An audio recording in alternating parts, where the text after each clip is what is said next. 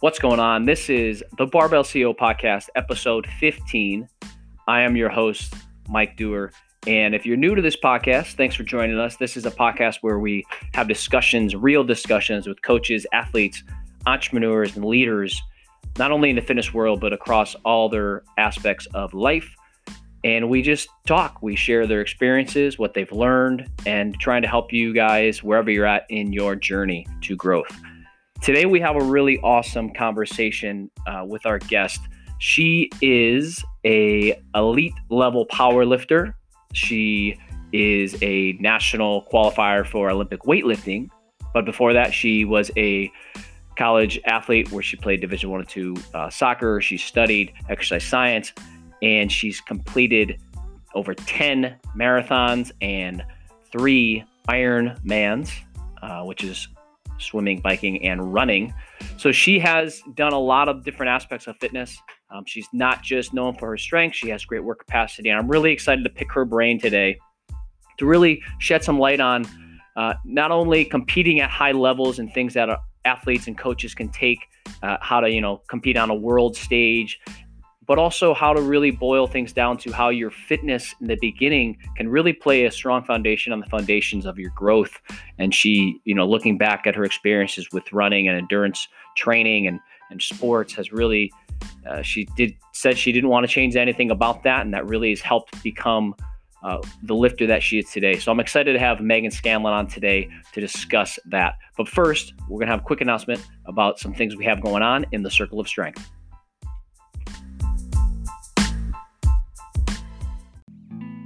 What's going on. If you guys are interested in getting better, not only as a coach, but as an individual, whether that's a better brother, a better sister, a spouse, a significant other, a leader in your community, we have a group of men and women called the Circle of Strength, and we meet weekly where we go through different aspects of growth, whether that's financial, personal wealth, working on the self and the mental aspect of things, the contribution to our our work and to our community, the connection that we have with others, all of these aspects of growth and of life is something that we really strongly believe in. So we have a great discussions and great uh, different exercises that we can do as a group and as a team. So if you're interested in joining a community of leaders and people all working who can hold you accountable, give you the support and guidance, as well as you can help somebody else in that same group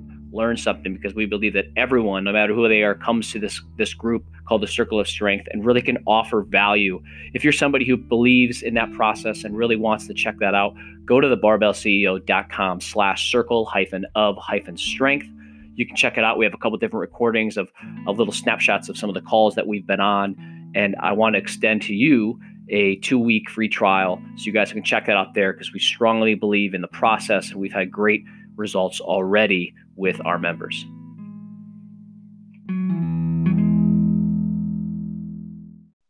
All right, guys. So I'm here with Meghan. Meghan, how you doing? Good. How are you? I'm doing good. Thanks for uh, joining the podcast today. Yeah, thanks for having me. Yeah, yeah. I was, you know, we were talking a little bit before this about, you know, your background with, uh, you know, the wide variety of endurance and strength sports, and I'm really excited to pick your brain about that stuff yeah, should be should be a good time.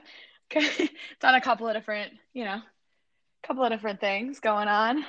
Yeah, you have. So I guess um, you know, let's let's kind of intro. You know, I, I did a brief intro with uh, with the the audience here, but tell us a little bit about you know what where you're from, what you're doing, and then maybe uh, you know your background, how how you kind of got started into uh, the health and fitness game. Sure. So I live outside of Boston, a little bit outside of Boston, and pretty much for my whole life I've lived around here. Um, and I have been kind of in, you know, strength, health, fitness, however you would like to classify those things since, I mean, really, you could probably say my whole life in terms of I grew up in sports and being an athlete, but professionally since college, I went to school um, again around Boston and uh, studied exercise science. So it's been, you know, I've been a, a personal trainer and strength coach and in that world now for about yeah, probably 11, 12 years. Uh, it's been a little while. Um, and through that, I, you know, growing up, again, played sports and then went to college and also played sports. I played soccer throughout college. And when I finished playing soccer, knew that I had to continue doing something um, that would make me feel challenged, that would allow me to be competitive, even if it was with myself, and also give me structure because I had that structure that athletics gives you all growing up. Um, and through that, I've done a lot of different things. And most recently, it's been through strength sports, so powerlifting and weightlifting the past couple of years. I've transitioned into strictly strength um, sports, and it's been it's been a lot of fun. Um, and I've been lucky to find some success as well through those through those strength sports, which is also a lot of fun. yeah, definitely. And you know, so I guess success is could be an understatement. You've been you've been pretty successful there, um, and and not just powerlifting and weightlifting. And then you know, I really am excited to dive deeper into that, but how would you you know let's tell a little people uh, about i guess your what you do now. What's your what's your training like? Um, you know what are you training for? Any kind of things on the horizon? Sure. So right now my training is uh, what you would call like a super total program. So it combines powerlifting and weightlifting um, and I actually get questions about that a lot. Like, what does that look like? Um, is it you're training for powerlifting for a certain time, then switching over? And it is truly a combination or a mesh of the two, pretty much year round. Um, when I do have a meet, there'll be a time where I will typically, unless it's a super total meet, like remove one or the other. But that really is like the last week, maybe last two weeks of the program leading up to the meet. So it's not there's not much time throughout the year that I'm strictly training for one of the sports or, or another. Um, and it, it's pretty cool. Right now, I just came off of, I went to Raw Nationals, which is powerlifting um, for the USAPL. That was two weeks ago. And right now, I'm actually training again. And my next meet will be a weightlifting meet. I'm going to do AO finals um, in December. Oh, in Salt Lake. Mm-hmm. Mm-hmm. Awesome. Yeah, we're taking our crew out there too, so maybe we'll. See. Oh, really? Yeah, that's yeah. awesome. Is this Definitely. is that is this the biggest uh, weightlifting meet you've you've been to? Yeah, so I did one one other American Open. I did the American Open at the Arnold. Um, because I was already going out there for powerlifting, so it's kind of like one of those why not scenarios. Yeah. Um, and that was the only American Open I've done. Um, so this will be like the second of I know it's the the finals, but the second of the American Open series or national level meet that I've ever done for weightlifting. So that's pretty cool. Wow. So so you were because the Arnold's this year, 2019, the Grand Prix, you placed second, right? Yes. And that was your best meet ever. And at that same that same weekend, you also competed in American Open Series. Yes, which technically not weight wise, but like um or total wise, I should say. I competed at the 59 at that meet. Um and I that meet qualified me for like weightlifting nationals, which was really cool. Um and obviously American Open finals and things like that. Um which was a lot of fun.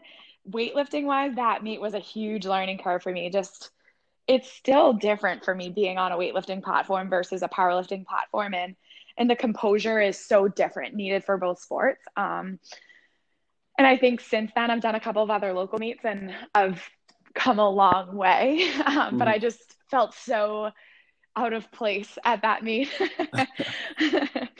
yeah, no, that's that's I, am excited to, to talk a little more about that and the differences between and the parallels between. Um, but they had to be a wild weekend just to prepare for that. I mean, were you tired at all? Because what what came first? Was it weightlifting and the powerlifting, or vice versa? Weightlifting came first. Um, okay. And that's actually another question I get pretty often. And eh, I mean, no, but I don't. It's kind of like I'm training for that anyways, mm-hmm. even if I'm not technically doing a super super total meet. Like when I train, I'm gonna do some variation of snatch, clean and jerk, and then I'm going to do some variation of squat, bench, deadlift. So my typical training day and typical training week is including a lot of weightlifting and a lot of powerlifting. Okay, yeah, well, that's that's good to know. That makes sense then. Um, all right, so we this is kind of a fun part I like to do to call it the icebreaker. So what does a typical day typical day look like for you now um, in terms of like your schedule? Mm. Um, right now, it's pretty busy. mm-hmm. um, so I have what I like to call a day job that I that I am lucky to love, um, and it's also in strength and fitness and health realm. All of my jobs, and I guess you could say, are.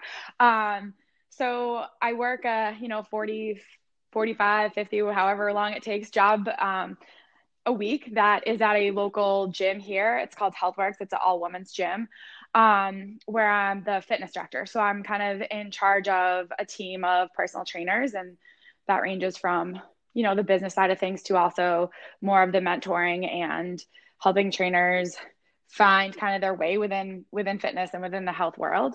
Um, so that's a lot of fun. Um, and then that will vary. Um, so sometimes I'll work early and sometimes I'll work a later shift. So that will depend when I train. So I'll either train before work early or I'll train when I get home in the afternoon. Um, and then I also do a bunch of online coaching um, for my own clients. And those clients are strength clients, and most of them are powerlifters, um, but that are interested in strength um, in general. And I typically probably spend another two, three hours per day doing that. Obviously, it's not, some days I do it more and some days are a little bit less, but my days are relatively busy um, in general, uh, which is why I totally appreciate a day where I have nothing to do, um, yeah.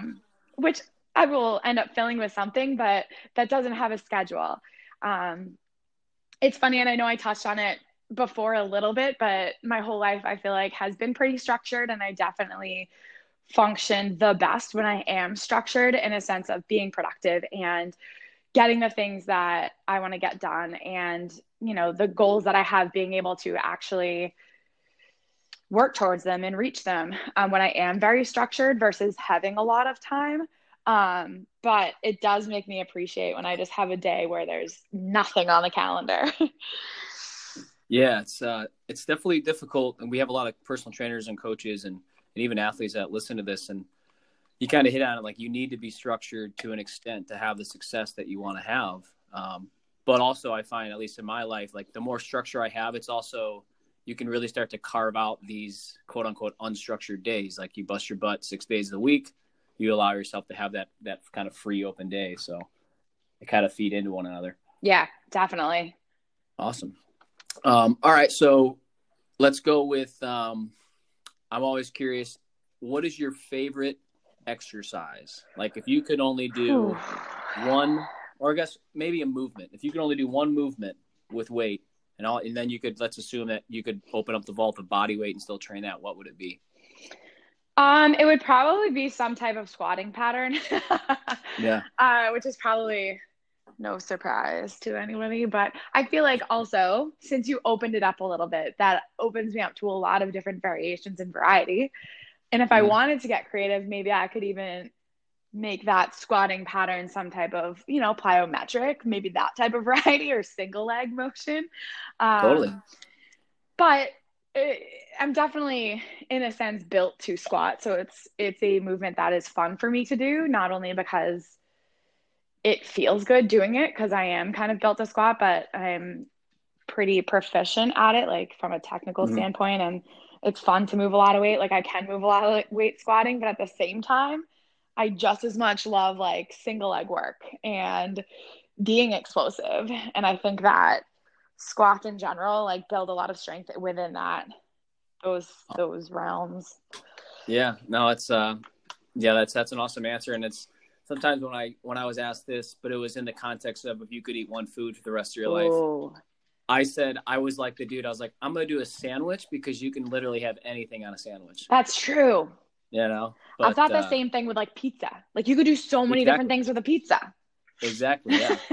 so it's. I guess the lesson is if there's coaches and trainers listening out there, like I really like that you broke down movement because people say, oh, I'm only going to squat. And typically it's just a barbell. And it's like, well, you can really open up the box and do unilateral, different loading schemes. So it was cool to hear you work through that, uh, you know? So, um, all right. So let's go with, you know, you are in a strength sports where both weightlifting and powerlifting uh, have weight classes. Mm-hmm. are there certain and obviously you're performing at a very high level we didn't really hit on you know you said you're good at squatting but um, what is your best squat? Um, my best squat is 187 and a half at 63 um, and then at 57 i squatted 178 um, kilos obviously. So like give or take 400 like for in the gym i've squatted like 190 so that's like 4 13 or something like that. something. yeah. For all our imperial listeners out there. Somewhere around there yeah that's that's huge that's that's got to be yeah that's over three times body weight yeah yeah so that yeah. 57 uh it was actually when i went to worlds in june and at the time like that was a world record at 57 and my 63 squats right around typically like dabbles around where the world record is as well for yeah, that weight awesome. class yeah so all right so the nutrition strategy for that right because mm-hmm. obviously mm-hmm. You, you, you have to eat and stay in your weight class but you also have to perform at a very high level um, was there a certain strategy you follow in general and then maybe how do you tweak that going up to certain meets yeah, sure. So it definitely depends on what weight class I'm competing in. Um, for me, I 57 and 63. Um, you know, I'm five foot two, so I'm not that tall. Uh, I could totally fit within the 57 class if we're if we're talking from height standards. Um, but I am a relatively muscular female, and as I gained more strength, it got harder to fit into the 57 class, and I knew eventually I would have to move my way into 63.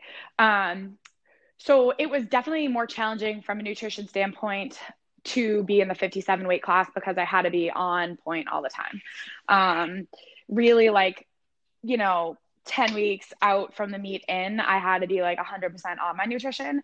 Um, I don't necessarily follow one train of thought or another in, in terms of nutrition. I know that there's a lot of I feel like now there's a lot of, if you want to call it black and white, um, nutrition mm-hmm. thoughts or uh, schools of thoughts or groups. Um, I don't necessarily fall within any specific, uh, you know, train of thought with my nutrition. I do my own nutrition. I just always have, and I'm comfortable doing it. Um, mm-hmm. There's definitely certain things that when I am, say, cutting down for a meet, that I was very careful about. And, you know, obviously one of them is protein, trying to keep as many carbs as I can, um, while also keeping somewhat of a healthy balance and feeling good. And for me, when I had to be so lean and at a lighter body weight, I actually, if you looked at what I ate, would probably have trended a little bit higher in fat than a lot of other people my size, just because like that's how I felt the best and was able to kind of recover the best and maintain some type of sanity, you know. Um, mm-hmm.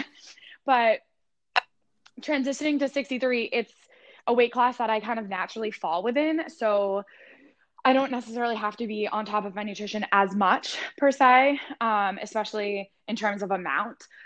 But I do try, obviously, I, I'm aiming to compete at the highest levels of the sport. So I'm definitely trying to make sure that my nutrition is quality and that's a big thing for me in general even when i was cutting down is yeah i do follow macros if you want to say that but less of like if i can fit this junk food in my macros um, mm-hmm. and more of just making sure that i'm getting enough protein i'm getting enough carbs in my in, throughout my day um, and really trying to fill that with the highest quality foods that i can and making sure that i am getting you know the micronutrients and things like that because i'm testing my body um, and i'm p- pushing my the limits of my body and i want to put myself at the best advantage that I can and not get sick and not get injured.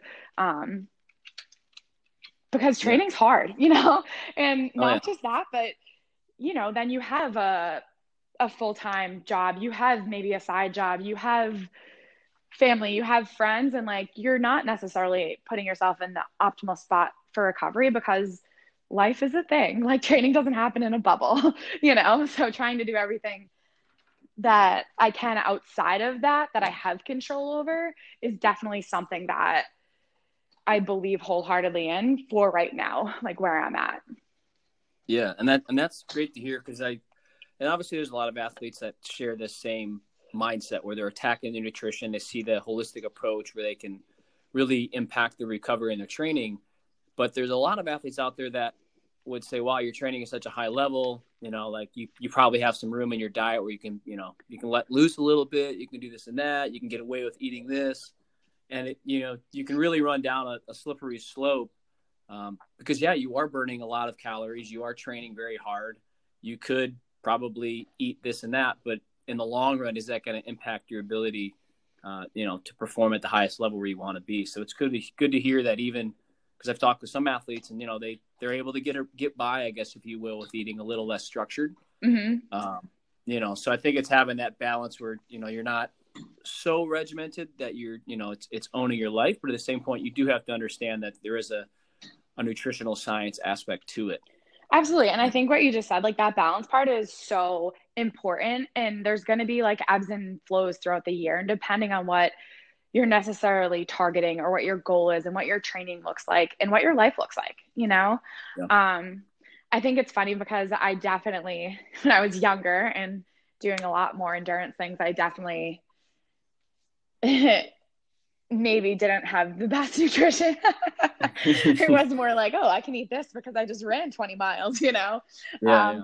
But at the end of the day, I think the, in the simplest sense, if you think about it, if you say you have a training session in four hours and you eat like a good meal, how you feel in that training session versus if you have a training session in four hours and eat like junk. You have a meal, you get the same amount of calories in, but it's not the greatest. Like, how do you feel in that training session? Mm-hmm. Probably not the best. Like, your stomach probably doesn't feel great. You might not love putting a belt on for squats, you know? Yeah. and like, that's not fun.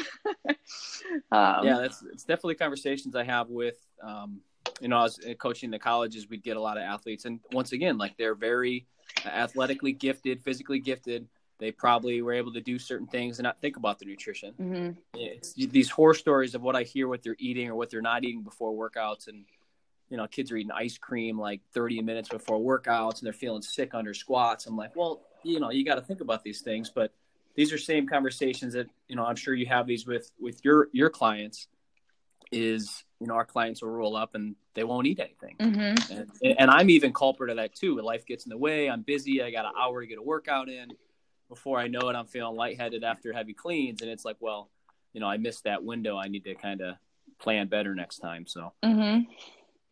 Um, Definitely yeah. some um, immediate um, feedback. yeah. Right. Um, all right. So let's uh, before we move on, what's one thing uh, people people wouldn't know about you, but maybe they should?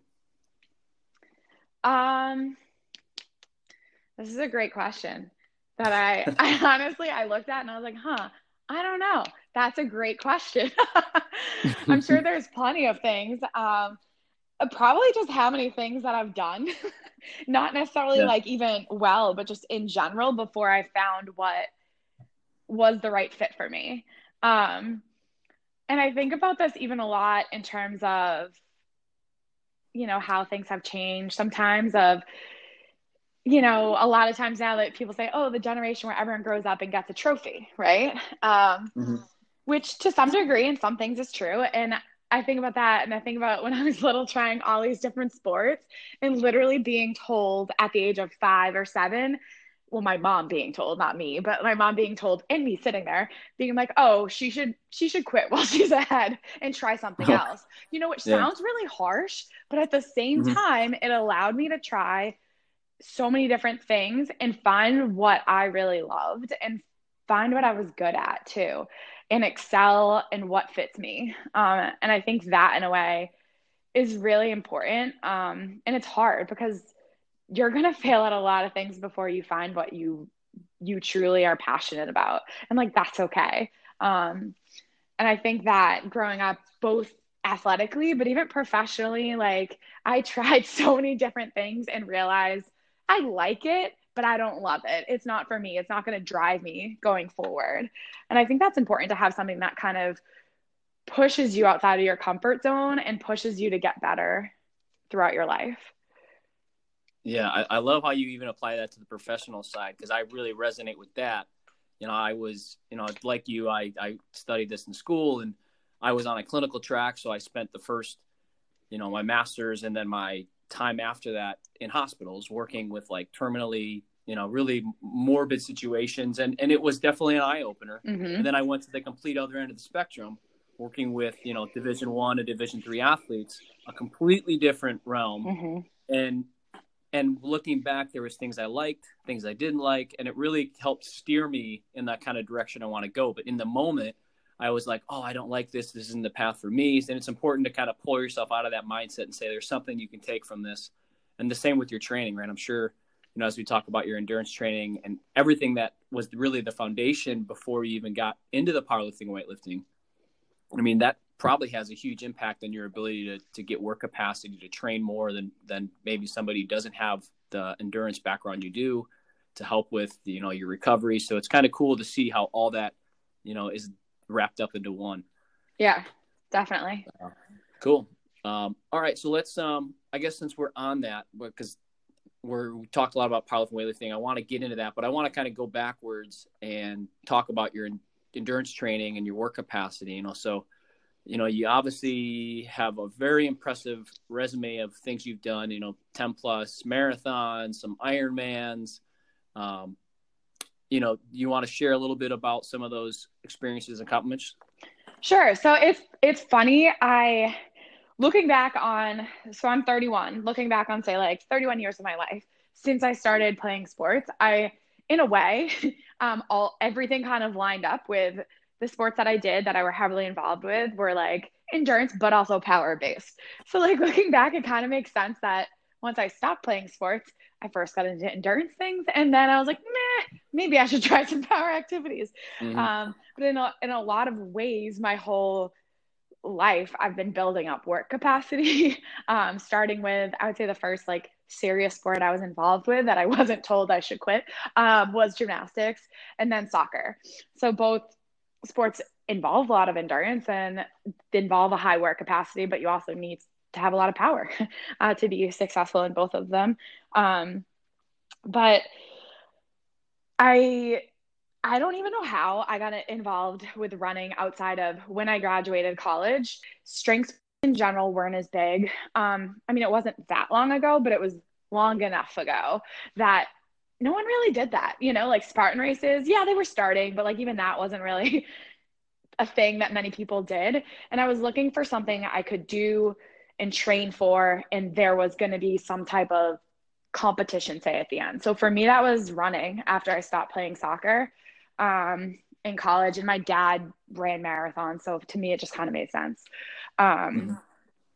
and then somehow that turned into 10 marathons and you know three ironmans. Um, meanwhile i'm not even i like have panic attacks in open water but like somehow that was a good idea. Um, but at the same like in the same sense like i wouldn't go back and change any of that. Yes i could have started lifting sooner and maybe that would have helped me. Maybe i would be stronger now. But i learned so many things from those five years that i was doing that. And yes it physically helped me build work capacity for where i'm at now but also mentally I definitely don't think I would attack training sessions and competitions the same way if I hadn't done that. Mm-hmm. No, I'm sure you had to go to some mental places doing in marathons and obviously getting over like swimming in the Ironman and then, you know, just the sheer amount of volume that you have to do. I'm sure you, you learned some awesome lessons looking back. Yeah. Um, it's funny. I was, I was talking about, you know, my last, my last weight cut down to 57 was tough. Uh, all of them were, if I'm being honest, but like that was, it was tough. But at the same time, at some dark corner of my brain, I was like, well, this doesn't feel as bad as, you know, the 25th mile and that Ironman. Like, even though I know I'm not feeling my best, I know that my body can still perform. And that's something that, like, I'm lucky, I guess, to be able to have that mindset and to be able to have these like dark corners of my brain that ha- feels this way and feels confident in that way because that's a hard thing to do. To know that while you feel like death at this point in time like you're going to be okay. You're going to be able to perform. Um, and it's definitely directly related to doing ironmans um, yeah. because there's no other reason that no other rational reason i should be thinking that yeah it's it's it's and it's important i think because I mean, even me at times, I, you know, you, when you have that hinkling of doubt, so I'm sure like if you step on that platform and you know that you're going for this world record or this, you know, American record, there's, there's a part of you where you know you're like, hey, I'm going to have to do this. It's going to, it's to get very real very quickly. And being able to just walk yourself mentally through that and then just do it. Um, mm-hmm. You know, and, and you can always look back. You look back on the Ironman. You know, I look back at certain things in my life where it was almost that breaking point, and you kind of know where your you know you know where your border is. You know, if you go past that, you've never been past that. But um, it's important, I think, and it's you know, do you have any tips for people out there who maybe are looking to explore their boundary a little further? And maybe that's I yeah, sure, we can push ourselves harder in a workout, yada yada, but you know, is there really a mental practice or something that you found powerful this helped you? Um, it's you know when I was doing Ironmans, I was a lot younger, and I think that some of it's probably the irrational belief in yourself was probably somewhat due to I was younger, and you don't have as many. I feel like as many rational thoughts when you're younger, yeah, right. uh, perhaps. But now I with that background, like that has definitely helped. And I think in a way, and it doesn't matter what level that you're competing at, if you want to do your best at whatever you're competing at, you have to have this like belief in yourself that no matter what, you can do it. And that's a hard thing to conceptualize and to teach someone. And yes, like you said, you can do it through a a hard workout to pushing yourself outside of your boundaries but there has to be something that clicks within yourself that like allows you to have this almost like self-confidence. In a way it's almost like this cockiness except it's it's not cocky because you actually believe it's going to happen mm-hmm. uh, before it happens. Um, i mean now i do a lot of visualization in general of lifting. Um, and when i do have like doubts which always happen um, no matter what for different reasons when things crop up you're going to have doubts. I try to just visualize like the weight on the bar and seeing it and every set that i take whether it's light it's a warm up or the top set it's as if it was the one on the platform. And i want everything to be the exact same from where i put my hands on the my back to my feet to how i unrack it to how i walk out. I want every single detail to be the same. Um, for me that's helped a lot mentally just I know everyone says like practicing like you play, but literally every single detail um, mm-hmm. is the same. Even like what I eat before I train, before big squat days or big bench days, is the same. Um, and I have like I've tried. You know, I know that a lot of people do different meditations and things like that, and for me, it's never stuck. But the visualization of the activity has stuck, and that has definitely helped me the most. Yeah, that's great to hear. Yeah, I, I agree. Visualization and even like the night before sitting in bed thinking about it and like already seeing the outcome is huge.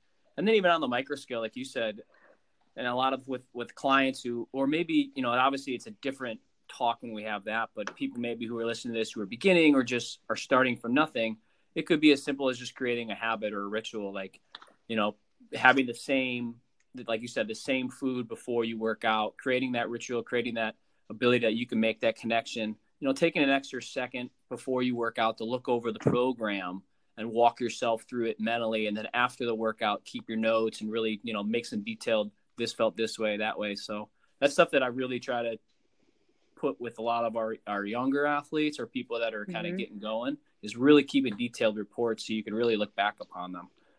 So. Yeah, because no matter what, I feel like in lifting, this is very it's so much more objective because it's a number on the bar, right? Mm-hmm. Versus mm-hmm. a team sport per se. Um, but a lot of times, you know, I get the question of like, oh, what does it feel like when you're squatting 400 pounds? Or what does it feel like when you're squatting that heavy? And I feel like one thing that many athletes don't realize when they're at those beginning stages or they're they're in the middle or whatever is it feels the exact same as it did at the beginning and you were approaching something hard for the first time. That mm. feeling is the exact same because you're growing throughout the process. So it's not like all of a sudden I walked under a barbell with 400 pounds. Like the 400 pounds to me feels exactly like 200 when I squatted 200 for the first time.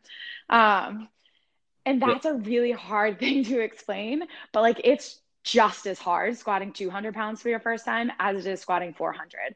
So like knowing that all of that time in between leading up, like you've been practicing for that moment, whatever that moment is in your sport, is something that's kind of like cool to realize and to know that like although this may be new, although this may be your first time, everything before has led up to this moment.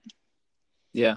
And that that's really what's what I really love about I mean obviously all sports, but powerlifting, weightlift, weightlifting, it's you know, because I've I've done both both meets and both and it's when somebody steps on there, when I get somebody at a meet and they step on the platform, I know that whether what it's 100 pounds in the bar, 200, 300, I know that the relative intensity and what they're mm-hmm. mentally going through to have that, you know, get on that platform and try and PR by one kilo is the same that I'm going through and the same that, a, you know, a high, high level athlete's going through. And it's really almost like a kind of a cool mutual respect that you have for the process of it. Mm-hmm. Absolutely. Um, yeah. So, all right. The fun part. Now I want to jump into powerlifting versus weightlifting and your takes on it. And okay, this is a loaded question. I just am curious. Which one do you like better? So this is gonna sound strange. Okay, so I like them for almost different reasons, and why that sounds strange is because I know they're both strength sports. Um, I, you know, I've found success in each, but in their own right, I'm much more elite and much more competitive as a power lifter. And that is awesome. And like that to me is such like a driving force. Like I I get to compete with some of the best people in the world and try to win. Like that to me is really cool. Mm-hmm. Um on a lot of different levels and has and has made me grow a ton as a person. And that is, I think, why right now at this point in time I enjoy powerlifting so much. Um, weightlifting on the flip side, like, yes, I'm pretty competitive weightlifting and I've been able to qualify for some national meets, which is great, but it's not the same level. However, I feel much more like an athlete when I'm doing weightlifting than when I'm doing powerlifting. Mm-hmm. Um, and that to me is very satisfying. And I love feeling like an athlete and like I can move and that I'm quick and that I'm explosive and that I'm powerful in general, I just feel a lot better. Um, also, weightlifting is way prettier. when it's done well, it's way prettier to look yeah, at. That, that's a good that's a good disclaimer when it's done well. Yeah, yeah, that's a good point. You can probably uh it's yeah. it's also much easier to make ugly. That's true. Uh, that is true. No, that's but, a, that's a good way to break it down there. I, I like how you how you attack that question. That's a difficult one. I I, I wanted to ask this one because I when I have these conversations with people who are kind of these dual strength sport, it's always fun to listen to their responses. And and almost almost on cue, they all pause for like five seconds choosing their words. Because you never want to, right? You never want to like because uh, powerlifters and weightlifters, there's luckily now there's more of uh, through obviously the media and people seeing both sports and having a deeper respect for one another. But I think there was a point in time you know, where powerlifters look at weightlifters, weightlifters look at CrossFitters, and it was kind of everyone was so, oh, this is what we do, blah blah blah. But it's cool now to see everything's kind of coming together. Absolutely, I think a lot of times uh, where I'm at right now, a lot of powerlifters um, that I compete with, some of them will ask me like, "So when are you going to stop weightlifting?" You know, mm-hmm. Um, and it's funny on the flip side, although I'm not as competitive, that question from weightlifters too, and my answer is kind of always the same. I'm not planning on stopping either right now because they're both benefiting each other. And mm. since I've done both, I've seen the best success. So, like, I'm not looking to change anything at this moment in time just because I feel like they both bring, you know, different, they both help me in different ways in the other sport. Yeah, 100%. I mean, if you break it down, like the, the weightlifting, doing a you know a power clean, power snatch, like the rate of force development, all that stuff, like you can do that in powerlifting too with bands and chains. So you're just kind of blending the sciences a little bit. Um, so it's kind of cool to see how you do that and be successful in both. Um, so I guess the the what is what was your biggest challenge, and what did you do to kind of overcome that both in powerlifting and then in weightlifting? In powerlifting, the biggest challenge, well, I guess now two it's been twice but it's just like injuries that pop up um a year and a half ago, two years ago, the first time I went to the Arnold, I ended up like tweaking, like spraining my SI joint and having like some hip issues for a while. And that was actually the original time I decided I was going to cut down to 57. Um, just because my first nationals, I was very light. Like I weighed in at like 60 point something. And then I got hurt in February and lost muscle. So I was like, all right, I want to stay competitive and I cannot do that if I go and compete as a 63. Um, so that was the first time I decided to cut down to the 57 weight class. And then fast forward this year, I've just had like a couple of different, not as bad, but like different back things going on and hip things going on. And it's a challenge because even if it's not terrible, if it's something that is acute, but you know, after a couple weeks dissipates, it, when you're trying to lift your max weights, it makes a big difference. Um, mm-hmm. And it changes how you're attacking them and it changes how they feel. For instance, going into nationals this year, you know, I, I had a couple of different things go on and tweaked my back a little bit. And then leading into nationals, I probably could have used another two to three weeks before I should have gotten under my max weights if we're talking from like a rebuilding standpoint from an inch. And you have to go to compete whenever that day is. And like that's a challenge because you're trying to do your best. So that challenge, of course, it's physical, but it's also mental. Um, that's definitely been something that's hard and hard to kind of like accept and learn from and move on from um, because it's hard to show up and not be able to perform to what you know is your potential but be able to accept what's there that day you know mm-hmm. yeah. um weightlifting on the flip side is obviously as you mentioned like a lot lighter a lot more explosive um the hardest challenge for me weightlifting is I started after a couple of years of powerlifting. So I was already pretty strong and had this great base of strength. And then I had zero weightlifting knowledge, technique, anything. So mm. it was like I, you know, I could probably curl and press this weight, but I can't snatch it. mm. Yeah, yeah. So it was just more frustrating. I mean, now it's a lot better. Um, but that first year, like I spent a lot of time on my butt and I spent a lot of time being like, this makes no sense that I can't do this. Um, you know, whereas now I've progressed to the point where, all right, let's try to like refine the technique and make the technique better. It actually looks like a snatch now. It actually it looks like a clean and jerk. Mm. Um, and that is fun. But it, that was like, you know, that initial hump, that initial challenge to get over was, all right, a little bit here, just because you have the strength you know, doesn't mean you should go heavier. Yeah, Hunter, that's a great message. And yeah, it's definitely humbling at times to, you know, especially so when you came into the weightlifting, how was your mobility? Like, were you able to do overhead squats? Did you come with at least that ability, or do you have to work on that too? Yeah, so that's something that I have great mobility in general, and I think that's just you know again from growing up being a gymnast and whatnot that has always stuck with me. Um, I've always liked to be able to move athletically. So even when I was just powerlifting, I would do conditioning and agility based things. So I wouldn't mm-hmm. feel like I was just, and I mean this in a very loving way, but like a fat powerlifter in terms yeah. of like not able to move. You know what I mean? Just um, a, a sagittal monster. Yeah, exactly. So luckily I, I was mobile and I did have that ability to get into the right positions from the start. Cool. Um, all right. So, is there anything that you would have done differently if you're looking back, either in your weightlifting or powerlifting career in the beginning, whether that was a training or a mentality shift or anything like that?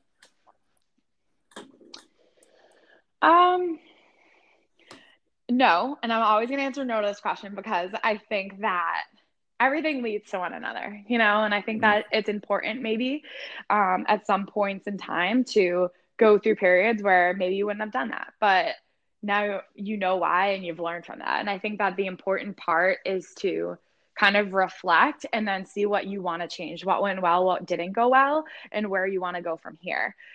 Um, in general, for powerlifting, like I wouldn't change anything. I think, I mean, I haven't been powerlifting that long and I've had a, you know, a pretty quick progression, you could say, mm-hmm. um, from my start to where I am now and initially, you know, I was just writing my own programming and coaching myself. Um, but I think while I maybe could have progressed even faster with a coach, I think that it was a great learning curve for me. And it taught me a lot about the sport. It taught me a lot about myself and also taught me a lot about different coaching styles that might work for me or what I need someone to understand to be able to kind of coach me and reel me in because I have a tendency to go off the script, if you will, um, and try to do too many things, which weird, who would have guessed? Um, and I think that was important. And I think that has also led me to be very successful with Max, who's my coach now, is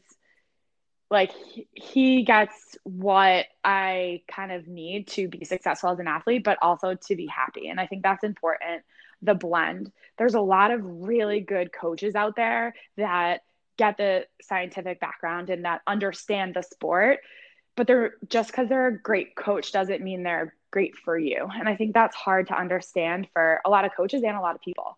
Um, and finding the right coach for you in whatever sport you're in is something that can make a huge difference. Unfortunately, on the flip side, if you don't, if you find a coach that isn't the right fit for you, it can also make for a terrible experience. But not every experience is going to be like that, you know? Mm-hmm.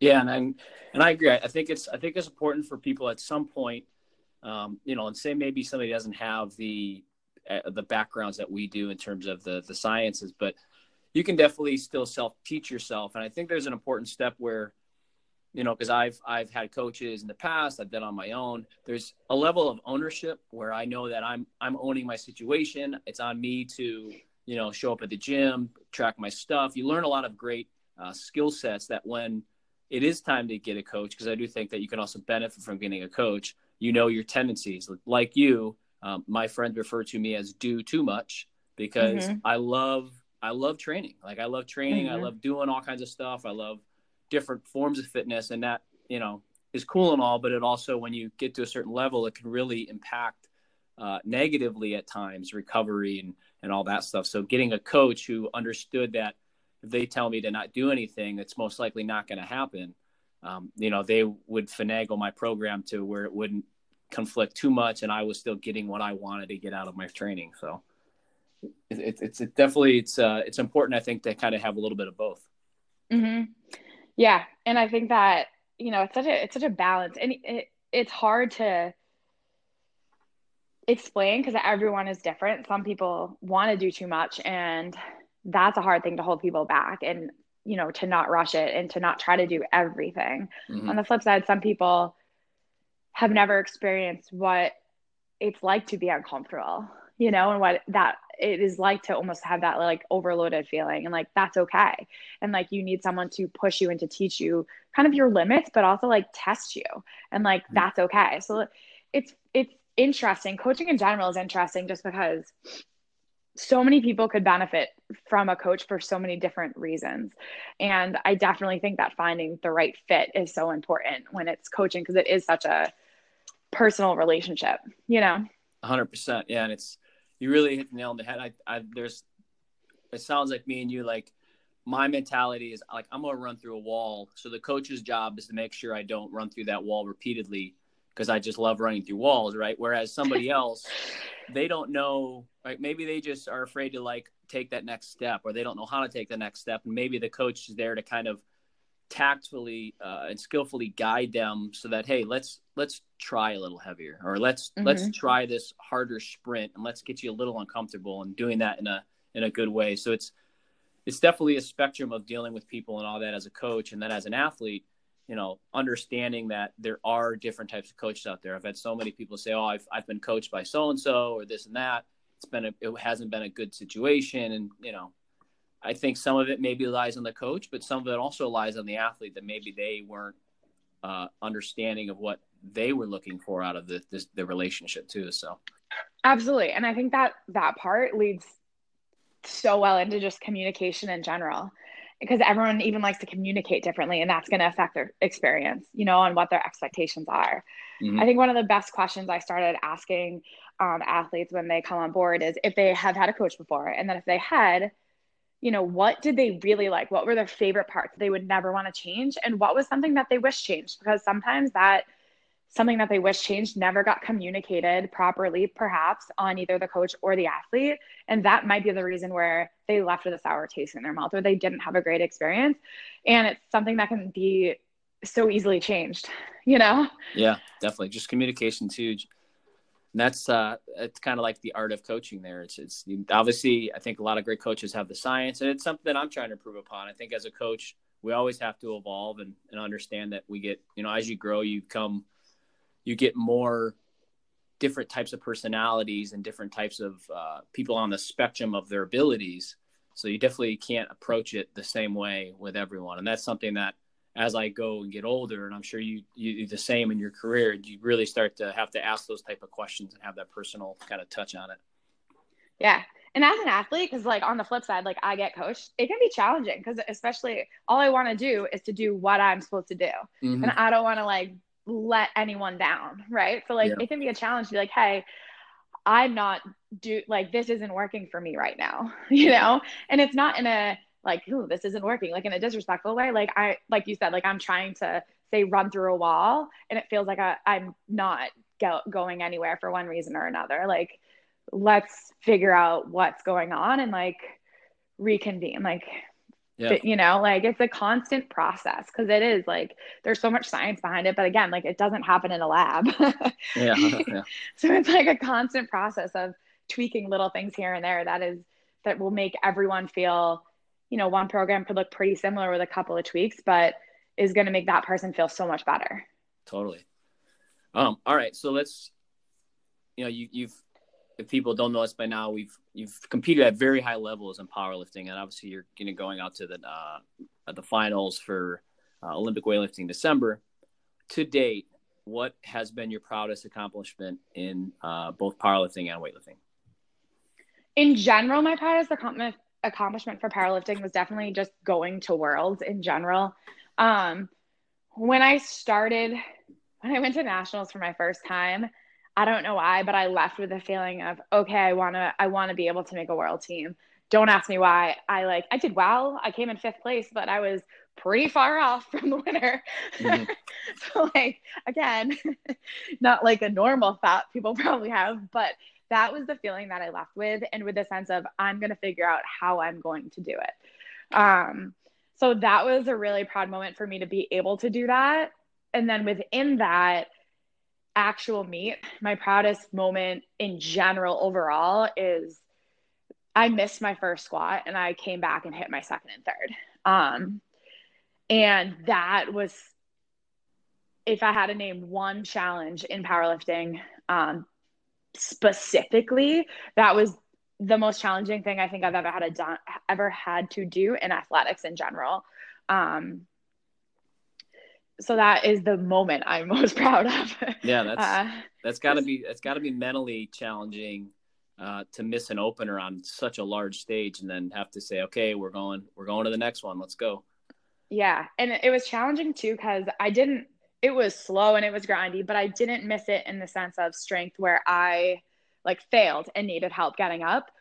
It was just so it almost puts you in the oh god what do i need to change and even mm-hmm. like to date i'm not quite sure if it was like depth if it was up and down i'm not sure you know mm-hmm. but so i walked away be, with the thought of i don't know how to squat anymore you know mm-hmm. like i got to this world stage and i forgot how to squat so again just a reminder at any level you can have these feelings um, but it's kind of what do you do next yeah. right? It's like that defining moment. Moment. Um, weightlifting, I haven't competed as much, obviously, but it was. I think the moment I'm most proud of is when I clean and jerked over 100. yeah. um, it was just cool, and it just felt like, oh, like I could do this. It was the first moment in weightlifting where I kind of felt like I owned it and like, oh yeah, I can do this now. Like I get this. I can compete. Yeah, that's that's definitely a hallmark number. Like, and 100 uh, kilos for the listeners. That's 220 pounds. Um, that's that's huge. That's awesome. That's got to be a a huge kind of boost. And then obviously, you know, you're going into December. You know, it's I'm excited to see you compete out there and throw some kilos around. Should be fun. I still haven't cleaned and jerked 100 in uh, training yet. So honestly, all my day. best lifts have been on stage. I think that's right. I mean, that's where they're supposed to be. Exactly. So cool. Uh, uh, all right. So let's. uh Where can people, you know, tell a little bit about um, your your coaching? I know you, you know, you're, you're working out in full time, but you really have uh, your website where people can go and they can learn a little more about your online coaching. Yeah. So I definitely post the most things on Instagram. It's a lot of my training, but usually when I'm farther away from meets, I'll post more coaching things as well, mm-hmm. um, just because I have a little bit more time. And on Instagram, like my handle is at Meg Scanlift. And that's also my website is megscanlift.com. Um, so either of those two places are good ways to okay. get in touch with me, whether it's a question about competing or coaching or anything in between. and what I was I was I was on your website and I was noticing so you obviously you're you know you have strength and powerlifting clients, but you also have uh, other clients just for like general fitness training as well. Mm-hmm, I do. Um, so I kind of started. Uh, when I first started online coaching, I was transitioning um, from I like ran a my own studio for a while and had athletes, but also had general pop that was interested in almost training like an athlete, right? Mm-hmm. So yes, it is general population and training, but let's like get you strong, let's get you agile, let's get you moving and having some fun. yeah. Um so it's fun.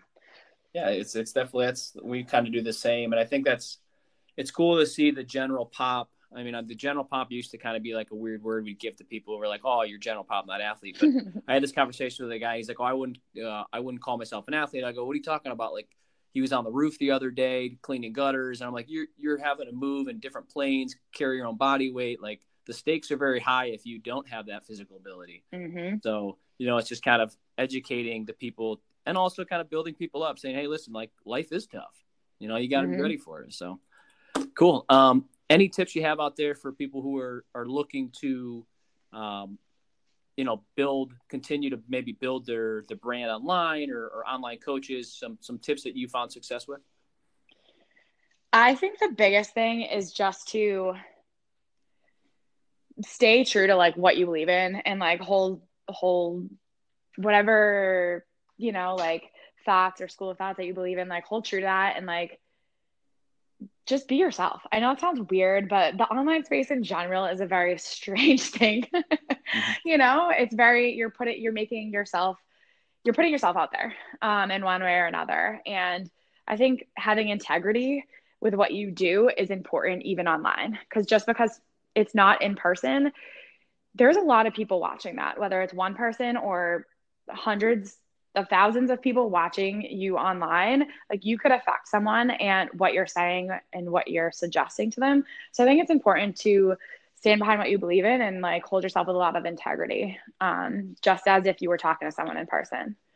Yeah, that's that's a great and that's you know hundred percent. I think it's um, you know, in, in my earlier days before things kind of really took off, I was not aware of those of the consequences of maybe you know, just something that was being said, or you know, um, it's it's even to the point where you know, if you're somebody and you're putting out this message, you really have to look at yourself as you are someone. You're you're a brand. You you are your brand, and people who you align with, um, you know, whether that's posting with or tagging or associating with, just like anything in life, right? You're you're kind of looked at as you're the average of the, the five closest people you spend the most time with, whether that's online or whether that's in person, I mean, that's going to ring true and people are going to see that.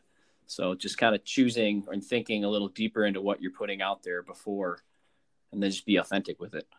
Yeah, I think one of the easiest things, I think a lot of people either overthink it or don't think about it enough. But one of the easiest things is like, if you can ask yourself, would I do this with someone in person or would I say this in front of a group of people? That's cool. You know what I mean? Mm-hmm. Then share that. And if it's like something where you feel like you're hiding behind a facade or whatever, and like you're safe because you're behind the internet um, maybe not the best you know yeah because it is going to change people's perception of you one way or the other and to me i think it can be a great thing because it can spread so much knowledge to people that wouldn't necessarily have it and it can spread so much positivity to people that wouldn't necessarily have it in motivation if it's used the right way. So i think it's a great tool as long as you're being yourself.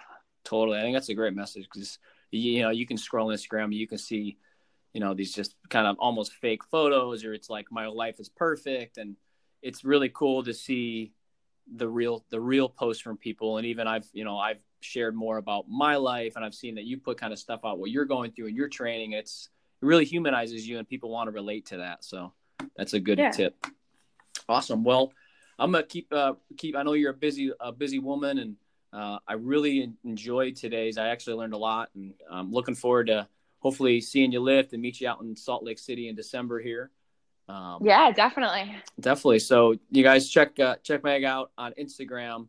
It's uh, Meg S, right? Meg S can yep. Yeah.